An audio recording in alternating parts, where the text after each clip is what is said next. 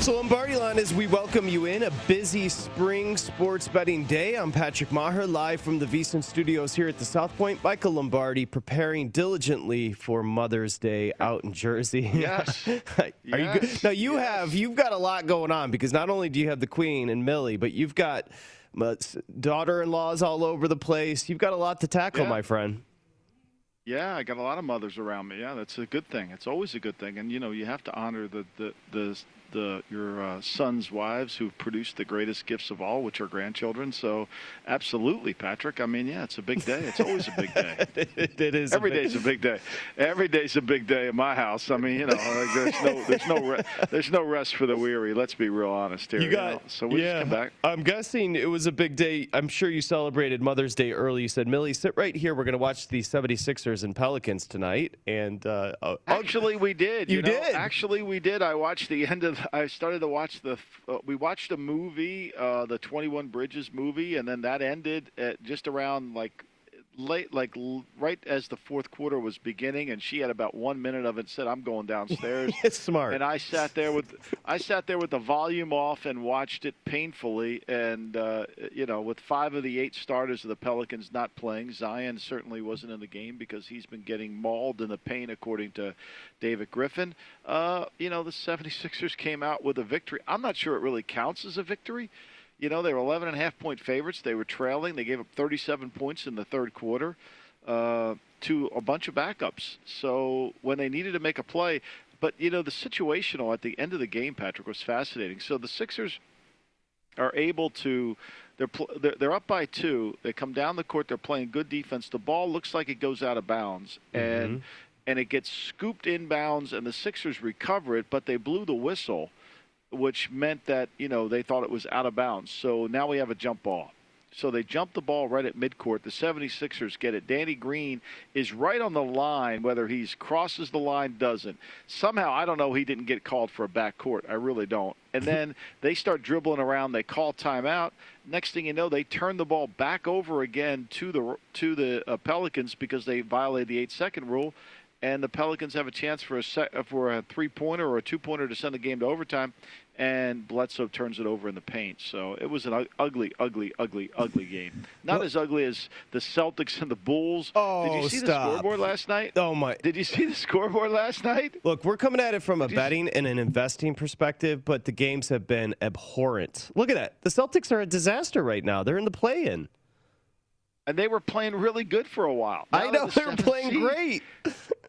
now they were playing really good, you know, and a and you know now the Celtics, Hornets, Pacers. I mean, you know the Bulls are, you know, there's three games, there's they're three games out of the tenth spot, so I don't think they're going to make it. But you know, wow, wow. I mean, the Pelicans are three and a, uh, two and a half games out, and obviously Zion's not going to play for a while. So, yeah, Yeah, the magic number right now is three for your 76ers to clinch that one seed, which we do admit is important. Nobody else is paying attention. The Nets certainly aren't paying attention, but the, but the could care 76ers are. So we'll get to that in just a little bit. A busy spring day, as I mentioned, Mother's Day weekend. Happy Mother's Day to all the moms out there. We'll continue. It is the Lombardi line. Here is an action update.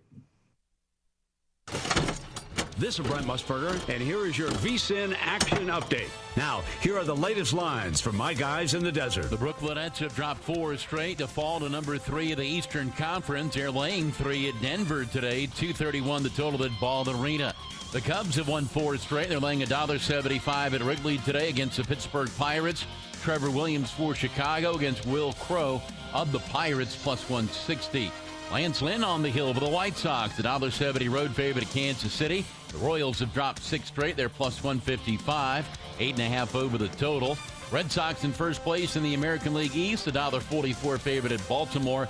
Nine and a half flat the total there. The Boston Bruins laying $2.80 at home against the Rangers. VSIN gives you the tools to increase your sports betting IQ and make the most of every bet, including our 24 7 video coverage, odds and analysis for every game, our daily members only best bets email, and in depth coverage each week in Point Spread Weekly. Now's the time to sign up for your 10 day free trial, vsin.com slash subscribe. With your action update, I'm Mike Senna. Get the latest VSIN odds at VSIN.com. And remember, cash and tickets is what it's all about.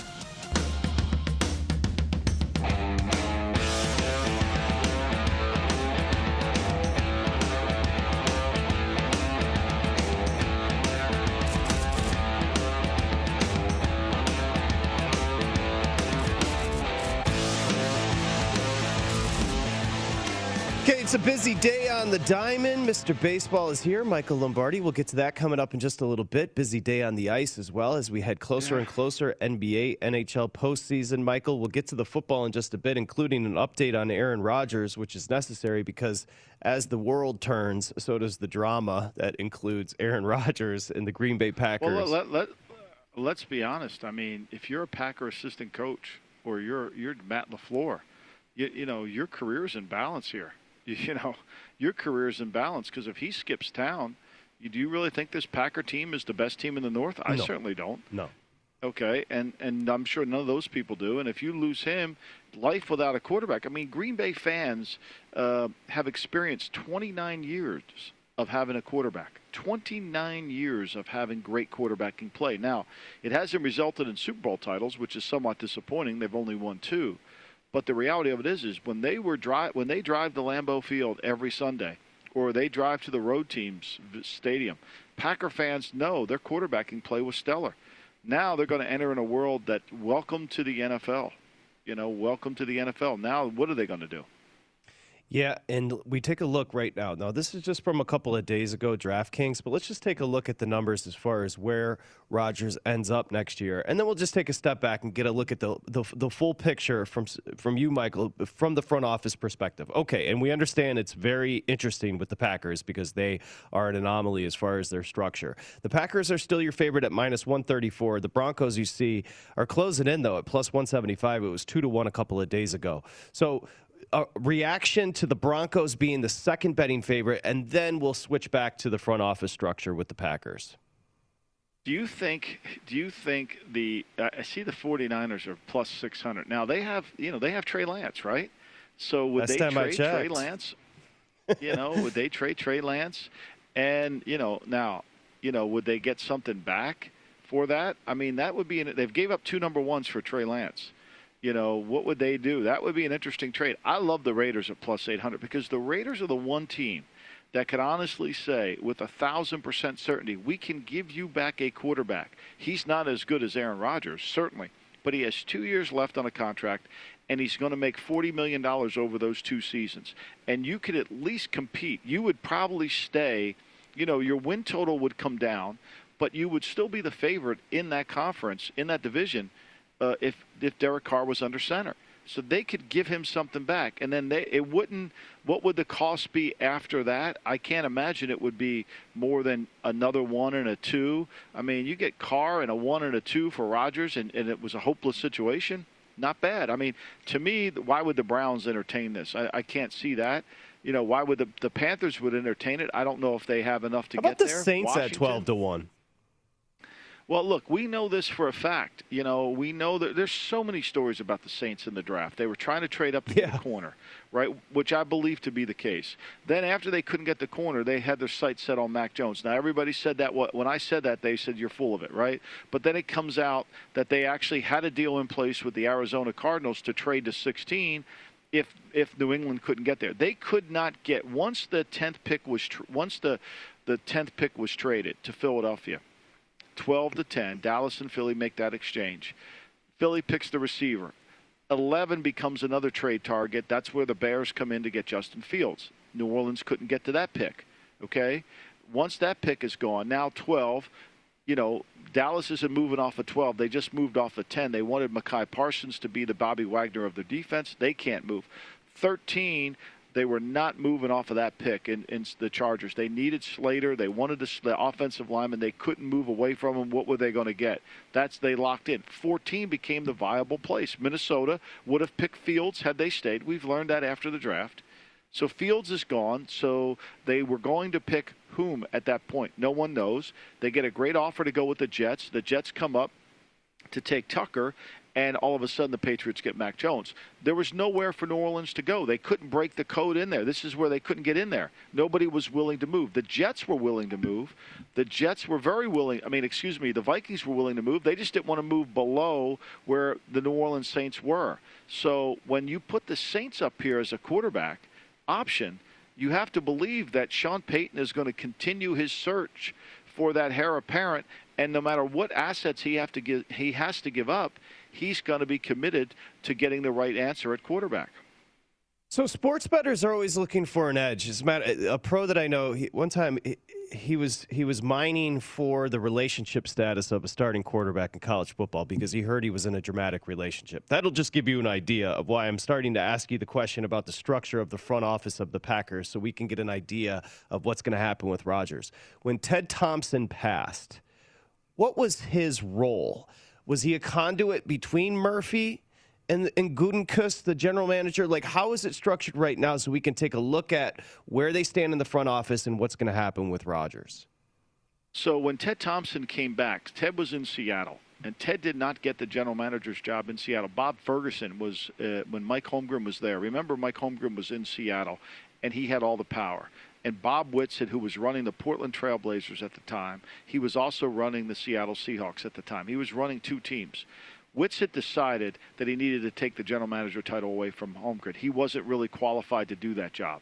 So he took the title away. He didn't give it to Ted Thompson. He gave it to a guy named Bob Ferguson. Bob Ferguson, who's out of football now. So Ted Thompson was passed over. When Ted Thompson got passed over and Ron Wolf retired, hmm. because remember, Ted Thompson left Green Bay to go with Holmgren. Right. To go to be his personnel guy in Seattle. He comes back to replace Wolf. And in that contract, he replaced Wolf wholeheartedly. Wolf had complete control over the football operation, complete control. He was the dominant force in Green Bay's football operation. He picked Ray Rhodes after Mike Holmgren. He fired Ray Rhodes after a year. He then picked Mike Sherman. He did everything in his power. So when they brought back Thompson, they gave him the same exact contract that that Ron Wolf had. Okay. Now, what happens? Now what happens? Thompson has it in his contract. The coach works for the head general manager. Once Thompson retires, Murphy had taken over for Bob Harlan. Murphy now decides no more of that, that language is going in the contract. The power structure starts with me. Everybody works for me. I hire the coach, I hire the GM, they both report to me. And that's where it is. And that's why I'm having a hard time understanding how much why there's so much hate to Gutekunst. He's not Jerry Krause. Krause had all the power in Chicago with running the Bulls. He was all the power. It was the owner allowed him to run the team. This is not the case in Green Bay. Murphy is running the team based on how he sees it. So is Gutekunst the general manager you see there on your screen? Is he the fall guy, or if he was simply fired? We've heard in what you're referencing is Aaron Rodgers joking with teams in the group text that Gutekunst is essentially Jerry Krause. If he's let go by the Packers, is all good, or do you think that's just a smokescreen by Rodgers? I don't know if it can really. How does it solve the problem? Murph's still there running. Whoever comes in to replace Gutekunst is going to do what Murph wants him to do.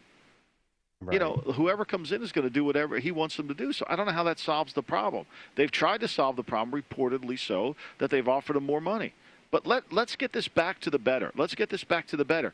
If you're, this is why they took Green Bay off the board because no one really can adequately predict. Remember, the last time they lost Rodgers, you know, uh, uh, Hundley was the quarterback, and they went five and eleven. It cost Mike McCarthy his job. No one, no one can do this. Plus, they play the they, they play this first place schedule. They play the the ninth game on the road. I mean, does anybody think if Rodgers is absent from this that they can win at home against the Rams, Seahawks, the Browns? You know, maybe they could beat the Steelers. Can they beat Washington? I don't think so. Yeah, and I think the difference as far as season win total implied would probably be about three games. So, I mean, he, that's a huge difference. If you go 10 and a half, eight and a half, eight, somewhere in that range. Jordan Love to Aaron Rodgers, that's just a market difference. I mean, he's he's everything to the team. No doubt. He's everything to the team. He's everything to their defense. He's everything to their offense. He's everything to the special teams. You know, and the root cause of this problem, I'm not sure we really know. I'm not sure we know. Yes, it's part money. Yes, it's disrespecting. Yes, there's no owner, but there's got to be some form of rev- resolution. And I don't get the sense in talking to people in and around the Packers that that they feel like they can resolve it. They feel like they can resolve it, and I don't think they feel like they want to trade the player. Do you want to have that on your resume? You've traded Aaron Rodgers after he just was the MVP of the league. So is that the next step? If they don't trade him. Now, we're getting a little in the weeds on the contract, but can't they get out of it pretty easily if he plays the 2021 year? Meaning it's not punitive as far as what happens to the cap with the Packers if he does play this next right. year. So a lot of it has been made that he's tr- he's trying to protect himself. I think there's more layers than even just what we're talking about with the general manager. But can you talk about that one year out after this year? Well, I mean, look, you know, we know the cap could go up a little bit next year. It's not going to be as as as as devastating as it was this season in terms of no no increase and really because of the COVID ha- taking an effect on everything. But the reality, I think, very clearly is is that Rodgers knows that you know if he comes back next year in 2022, the Packers can then defer the money out to 2023. They could do the June 1 trade, designate him as that. And then he also gets away from the $30 million question, which is if he announces his retirement. You know, if he announces his retirement, then he's got to pay money back. That's all in the contract. And I don't know if the Jeopardy job is going to be available right away because uh, apparently I was told reliably from Millie last night that when Jeopardy came on, you know, Savannah Guthrie taped Jeopardy like, and she's going to do a week, and they, they've got people out all the way to January taping the show. Wait, this is breaking news. Our our, our Jeopardy Jeopardy insider and TV insider Millie has said what now? A, she is a, she is an insider. Savannah Guthrie from the Today Show is a host. Is going to be a host on the show. So like apparently, and she's a professional. Roger stunk, right. Michael. Come on, let's be fair. Uh, Ask Millie. I don't. Everybody Text Millie thinks, right now. Everybody what does thinks, she think? Everybody, I, Millie don't watch Jeopardy. This was just gossip from another area. It kind of lingered in. okay, go ahead. I mean, Sorry. you know, it comes on sometimes. so Samantha's I, in the I mix. This, S- Savannah, Savannah Guthrie. Sorry, my bad. Savannah, you got to get you got to get your. You know. What Steph? What Stephanie say? What do you say, Steph? He knew. Oh yeah, he knows Savannah. Okay, my bad. I apologize. Go ahead, Michael. All right, so I don't know if the Jeopardy gig's going to become available. Stop laughing, Stephanie. I don't know if the Jeopardy gig's going to come available. So, you know, what what's going to happen? I mean, I, am shocked Paulie Howard hasn't done it yet. I, that's really what I'm surprised yeah. about. I figure, like, why isn't Paulie Howard the host of yeah, Jeopardy? that'd be electric. Don't you think that would be the perfect oh, fit? Yeah, absolutely. Uh, you know, I mean, he would be perfect. Everybody knows I mean, him nationally. He, he, yeah everybody knows him nationally, and who could pull off a, a who could pull off a, a, a, coat with a T-shirt underneath it better than Paul? Oh, I mean, oh, seriously. absolutely nobody. Ryan Gosling, maybe, but that's about it. Nah, nah, no. I don't think so either. No chance. The no, we of course we put him number one. Now listen, he he doesn't provide Jeopardy value. All kidding aside, without the Green Bay Packer logo next to him. So if he's retiring, this isn't a Jim Brown situation where you've talked about it. Maybe you can let the audience know nationally here what what you were discussing this past weekend about what happened with Jim Brown and the Browns. Well, Jim Brown was in London filming the movie uh, in a movie, and, and Art Modell, then the owner of the team in '64, was like, "Look, you got to come back to training camp." And he's like, "No, I'm filming this movie."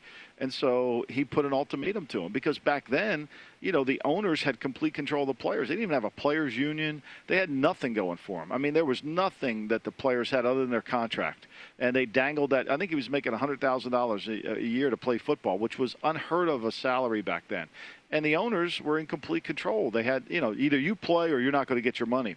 And he and, and Jim, who's a man of his convictions, said, "No, I'm going to do this movie and I'll, I'll retire. I don't need you to make my money." And I think this is a little bit where Rodgers has that similar mindset. You know, I don't think he feels like he's 38 years old. I think he's made a lot of money in his career. I don't think he's one of those kind of guys who spends a lot of money you know, and I don't know his finances, nor do I want to get involved in that. But I think he's probably made enough to retire comfortably but I, and I don't think he wants to deal with what he's been dealing with. Look, I think this all started. I really do. I think this all started with the selection of the head coach, because I'm off, off, often told that there's not exactly this great love and chemistry between LaFleur and Rodgers. I think there's a little bit of, you know, I'm helping you out more than you're helping me out. And I've said it from the beginning. I thought it was a mistake when you have a quarterback of the ilk of Rodgers, intellectually of the ilk of Rodgers, somebody who needs to be stimulated you better go in there with a coach that understands what he can do for him. That's why I thought Mike Shanahan was the perfect hire for the Green Bay Packers. They were ready to go compete for a Super Bowl if they got a little bit more out of the quarterback, which you knew Mike could do. Plus, you bring somebody in with clout, somebody in who's got championship rings. I mean, I think it's what Doc Rivers has done for the 76ers. You know, is Doc a better coach than Brett Brown? He is perception wise because he brings rings with him. He brings playing with him. He brings credibility because of his past. And the players listen. And even though the message might be the same as Brett Brown was given, it's completely taken differently. And I think that's what they missed in Green Bay. I think Murph hiring, I'm going to hire this young guy. Well, it's great you hire a young guy, but the young guy, the young guy isn't as smart as the guy you got playing quarterback. The guy playing quarterback thinks he knows more than the young guy does. And that's a challenge. Yeah, it certainly is. And then on on the flip side, the Broncos, who we mentioned, are the second betting favorite. They have a strong roster. Obviously, the two talented young wide receivers, Noah Fant. Um, Denver's defense would be Rodgers' best he's ever had. Let's be fair. So, can oh, you yeah, imagine no Rodgers operating on an offense on shorter fields with that defense making stops? Unbelievable, right? He could do it, and I, and I think that's why Denver. To me, but but once again, Denver. What can, they they can only give draft picks back, right? They can only, and maybe the Packers feel like, look, we got to play Jordan Love. That won't work out so well, but we got to play Jordan Love. The reality here is, is I think the Raiders are the bet. To me, Jon Gruden has never developed a quarterback. He's always had an older quarterback. And at 38, Rodgers goes in there. I'm sure he and Rodgers would hit it off perfectly, and it could really help the Raiders. I think the Raiders at plus 800 is a great bet. It's a great bet because Gruden will make that deal. Gruden will make, and it's only Gruden. It's only Gruden doesn't have to get approval because they're not. Go- I kept saying this during the draft. They're not going to extend uh, Derek Carr. I don't see them doing that. They're not going to pay Carr 42, 43 million. We'll get the season total for the Raiders and the Broncos, which is updated coming back. My apologies to Savannah. It's the Lombardi line presented by BetMGM. This is VSIN, the Sports Betting Network.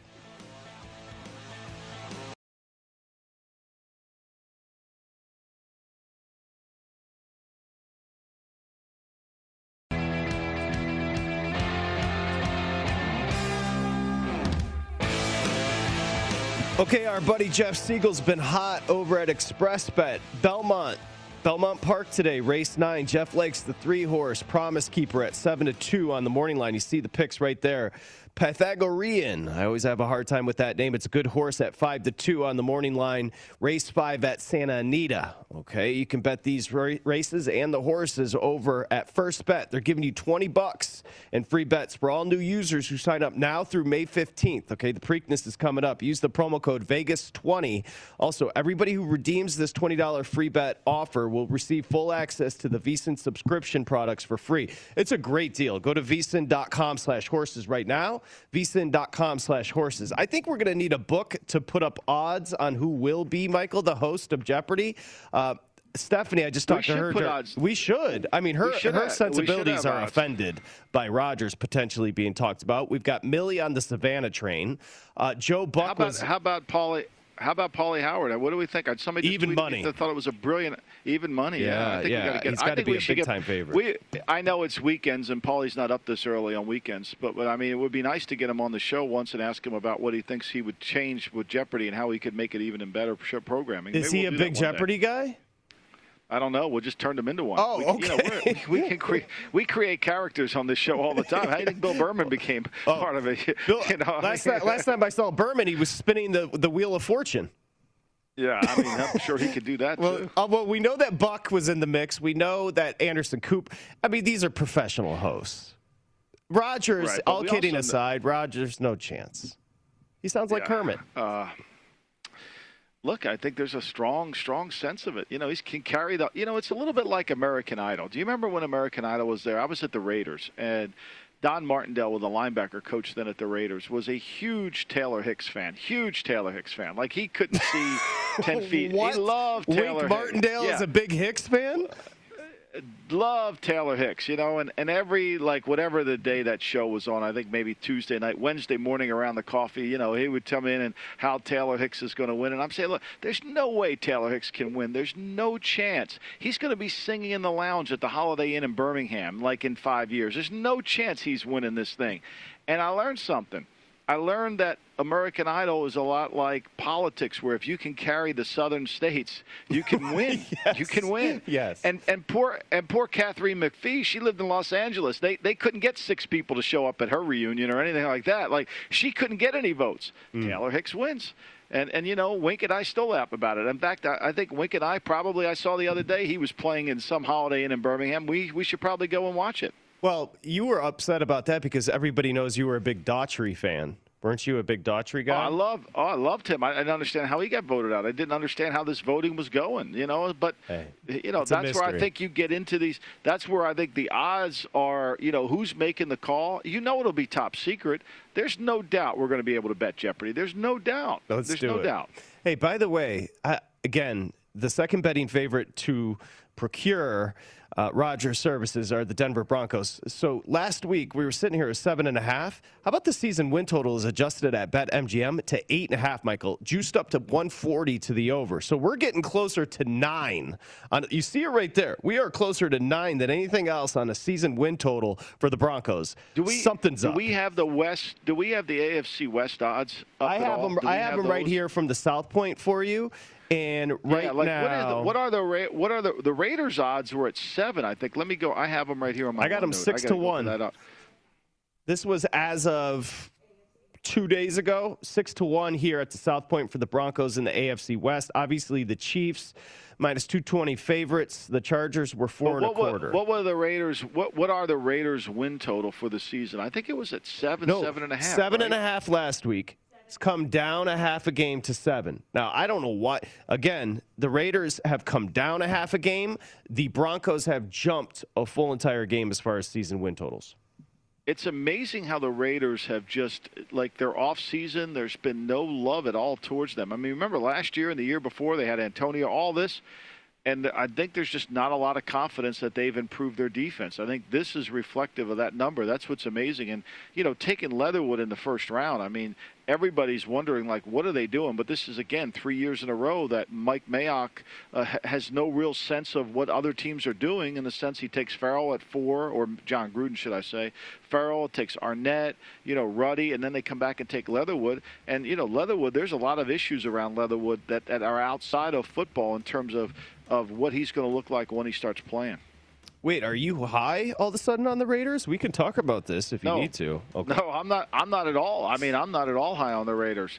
I, I haven't been. I think their defense is going to be even worse than it was last year. Yeah, no, it's good. They've they've dropped from seven and a half season win total bet MGM down to seven for the Raiders. Coming up next, Josh Applebaum joins. Why can't Sanjaya host Jeopardy? Is the question Michael just texted me. I don't know the answer. We'll find out. We continue. It is the Lombardi line on a Saturday.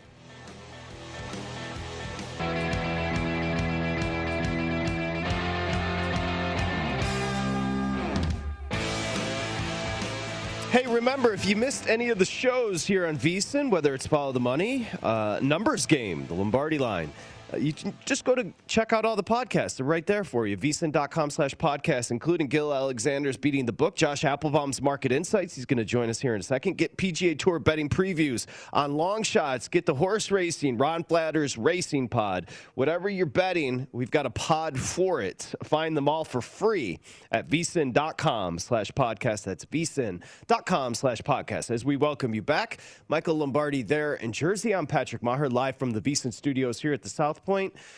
Josh Applebaum, we just mentioned uh, the podcast Market Insights. He joins us now as we say hi. He's got the the fresh new cut. We were just talking American Idol. Do you have a favorite? um, Do you have a favorite idol, Josh? Oh man, I got Kelly Clarkson. You got to go back to the beginning, right, guys? Goat. I don't know. Yeah, she's the goat. She, she's the goat when it comes to American Idol. How are you today? Let's set up the market. Yeah, so guys, uh, big day here. Great to be with you on a Saturday. Let's start off with some baseball. Throw some plays at our guy, Mr. Baseball, Michael Lombardi. See if he likes any of them. Uh, I would keep an eye on one thing today. It's interleague matchups. Interleague matchups.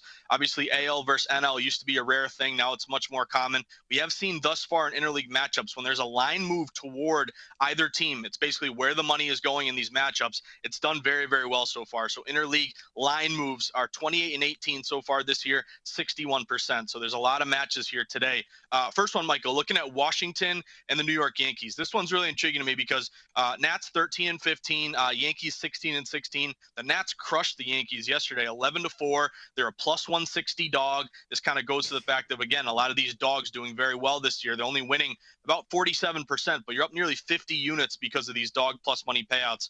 But guys, this might be a situation where buying low on a favorite could have some value because you look at this matchup: Scherzer against Corey Kluber. Uh, automatically, you know, how do you not take Max Scherzer on the mound getting plus money? And if you want to back that, I don't blame you whatsoever.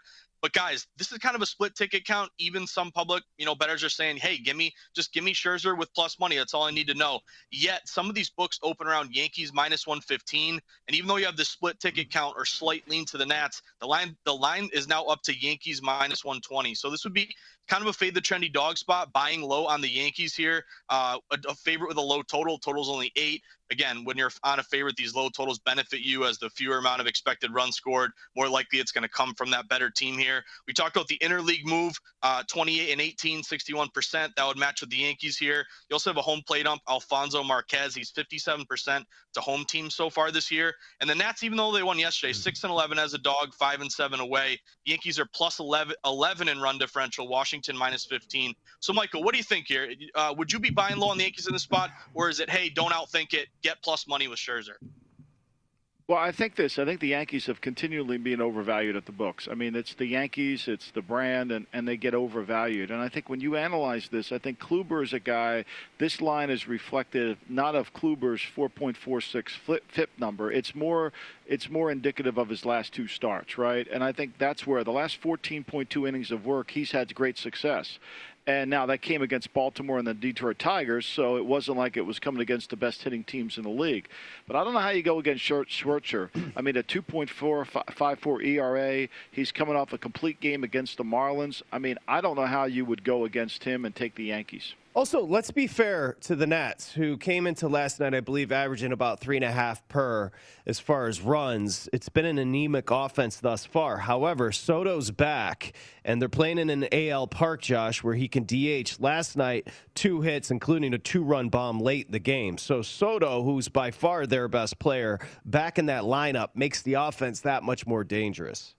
Yeah, it's a great point by you, Patrick. Another point, you know, just thinking of Soto returning and playing the style of baseball in the home park here. Keep an eye on this total, Michael. This is, uh, you know, you have two great pitchers on the mound. Totals eight uh, and you say, hey, you know, it's going to be a two to one game, a three nothing game. However, some of these books, it's minus one ten to the uh, to the total of eight here, but I do see a couple books that are around minus one fifteen to the over. So maybe a little uh, kind of a contrarian over opportunity here. You do have uh, the wind blowing uh, a little bit out out to left here. It's kind of a kind of a um, about 50 degree day Yankee Stadium. Yet you do have this Marquez ump who's good for the home team and for the over. He's about 54% with wind blowing out. So maybe a sneaky over opportunity, even though it looks like uh, it's a deadbeat under there. Yeah, you know, but the Yankee day games, Josh, have been conspic- really low scoring. I mean, strangely low scoring. And, you know, the temperature on the first pitch, it's a little chilly back here. It's not typically a May 8th day. It's going to be in the 50 degrees. And oftentimes, in these day games, uh, the wind does blow in, and it favors the home plate, and obviously an advantage to the pitcher. So, you know, you may have in, intel that it's blowing out today, but typically, when at one o'clock when these day games start at Yankee Stadium, that's why I think it's been a favorable the pitcher. I think that's why the under is so low because it, it's the weather, the wind, and the pitchers. That was an opportunity, Mr. Baseball, for you to take a bow. You had the over with Taillon and Corbin yesterday, which cashed easily, and then also you were pointing to the Mets. The Mets pick up a win. So Mr. Baseball is 2 and 0 yesterday. Do you have anything to say about that, Michael? You know, I had the Mets too yesterday. I know. I am talking about you. I'm, talk, I'm, talking oh. about Mr. Oh. Baseball. You told us to take the oh, Yankees yeah. over, easy cover, and right. then we, you told us to take the Mets. Good job. Look, I'm just trying to help. I get I know, up every morning. I, know, I just try I to help. I don't know. I try to help about baseball. You know, I mean, I'd play two every day if you could. You hey, know, I mean, at 3 a.m. I worry about I worry I worry about these games. I, I think there's a little misconception. Josh is living in the East, so he knows. Like we're not fully in yeah. in warm weather yet. I mean, we're not there today. Today it's only going to be in the 50s, and we're supposed to get a bunch of wind and rain, and and you know it's a typical spring day in the east. This is more of an April day than it is a May day, and that's what worries you a little bit about all the things that happen. And and look, I love Scherzer. I, I, don't see how, you know, through six starts, he's been sensational. And like I said, he's coming off the complete game against the Marlins. You know, I just think he's aged far more gracefully than Kluber. Yeah, that cold weather, still a heavy ball out east. Josh, we got another no hitter. It was the fourth in 37 days yesterday. Wade, when Wade Miley's throwing a no no, we just got to retire it. Second in three days. Uh, but let's set up the game here with the Reds and Indians, and then we'll come back and cap it. Yeah, guys, it used to be like no hitters were very, very rare. I don't know. They got to move the mound up or do something here because it's just pitchers dominating right now. But real quick, guys, this this does look to be a bounce back spot for Cleveland. Sharps on Cleveland last night did not come through. That Wade Miley uh, no hitter obviously uh, killed that play. But guys, this one is a big line move. Cleveland open around. Uh, it was about a minus 105 pick on both sides, and now the line is now up to we're showing minus 112. But a lot of these books are like minus 120 now, minus 125. So this would be a steam 10 cents or more in a non-division game for a home team that's 43 and 31 this year, 58%. That same interleague line move, that same favorite with a low total. And Michael, to me, this is a pitching advantage. Castillo's got a one and three record, 6.07 ERA. Civale, 4 and 0, 3.2 for the tribe here. Save your thoughts, Michael. When we come back, we'll get your take on the Reds, Indians. Also, just because I want to see the graphic, if we can get a Mr. Baseball play on the backside, I'd love that as well. We continue 15 games in Major League Baseball, continue capping those with Josh Applebaum. Of course, Michael Lombardi is. We continue on a Saturday edition of the Lombardi Line presented by BetMGM. It's VSIN, the Sports Betting Network.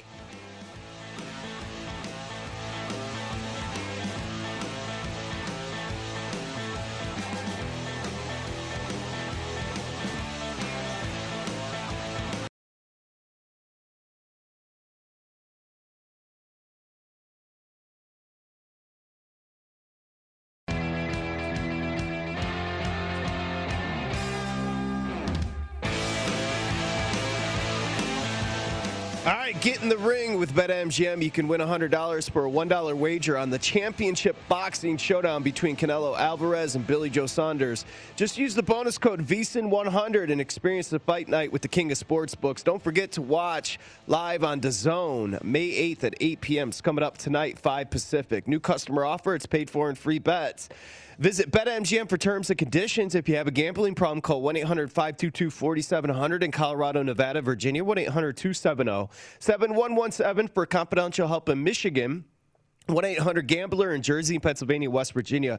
1 800 Bets Off in Iowa and Tennessee. Caller text Redline 800 889 9789. In Indiana, call 1 800 9 with it. Okay, we welcome you back. Got a Mr. Baseball play coming up here in baseball. 15 games on the diamond today. Josh Applebaum joining Michael Lombardi, and I am Patrick Maher, live from the VSIN studios here at the South Point. Uh, important to note, I, I think it was important that Michael mentioned, still kind of chilly out there because that deadens the ball, and we've seen the yeah. offensive offensive struggle, Josh, as we set up last time. We set up well, the Reds and Indians. No. Go ahead, Michael. Yeah, no, I, I, don't. I don't want. I don't want to disagree with Mr. Baseball from the from New England there, but I, I do like. I do like the Indians here. I think Civale has pitched better than we give him credit for. His walks and his uh, strikeouts are down, and his hits are down. Excuse me. His walks and his and his hits are down. He's had good control, and the last time he's played, uh, Cleveland, Cincinnati has only won excuse me, I'm sorry, Cleveland has been able to control it, and I think he won't get burned by Castillo. And I think the tribe has a good path to helping him win this week's win this game. So I like the Indians here. All right, we got a baseball fight going on between Josh Applebaum and Michael Lombardi. we shall see well, how. I mean, look, look, Castillo, like Castillo is Castillo hasn't really. I mean, he's not the Castillo we expect. They've only won one of his starts this season in which he pitched seven innings and it, they've scored 11 runs. You know, I know Cleveland struggles at the plate, but uh, I think that the Indians, they've only lost one time with Civale on the mound. So I'm going to go with him. There it is. Josh Applebaum, Padres, Giants next. What do you got? Yeah, this one's interesting, guys, because uh, I think it's kind of one of those go back to the well. It looks gross, but there is value to back the Giants. I think again today because look at this matchup. Uh, San Fran won five to four last night, plus 130 dog cashed out uh, as a dog play, and really kind of what the public's looking at is uh, name recognition, Joe Musgrove. He's he's thrown the ball very well this year, two and three, 2.65 ERA. But remember, he threw the no hitter, and I think with the, these no hitters, this is something to look at when you're betting moving forward. Because if they if you get all the publicity, the hype of throwing a no no, that may lead to these pitchers being overvalued their next few starts. So uh, what I like here, guys, is just a big public play towards San Diego we picture them as a really good team, but actually San Fran's got a better record, 19 and 13. They're one of the best home teams this year. Uh, they're actually the best home team, 11 and 3 overall. But I like about this one, guys. Heavy betting on the Padres. This is a very lopsided public play. Public says Padres are great. They're coming off a loss. They got to win today. Yet a lot of these books have pretty much it's been a line freeze. It stayed exactly where it's at. Some of these books are even like minus 130 pods down to minus 125. So it looks like you're taking in some a little bit of money here on San Francisco. They would match a few systems that I like. A dog off a win, 6% ROI this year. Divisional dogs, that built in familiarity kind of benefits the team getting the plus money payout. Sweet spot dog, plus 140 or less, 8% ROI. And also Kevin Gausman. I think Musgrove gets all the attention. Michael, Gausman's 2 0 with a 2.04 ERA.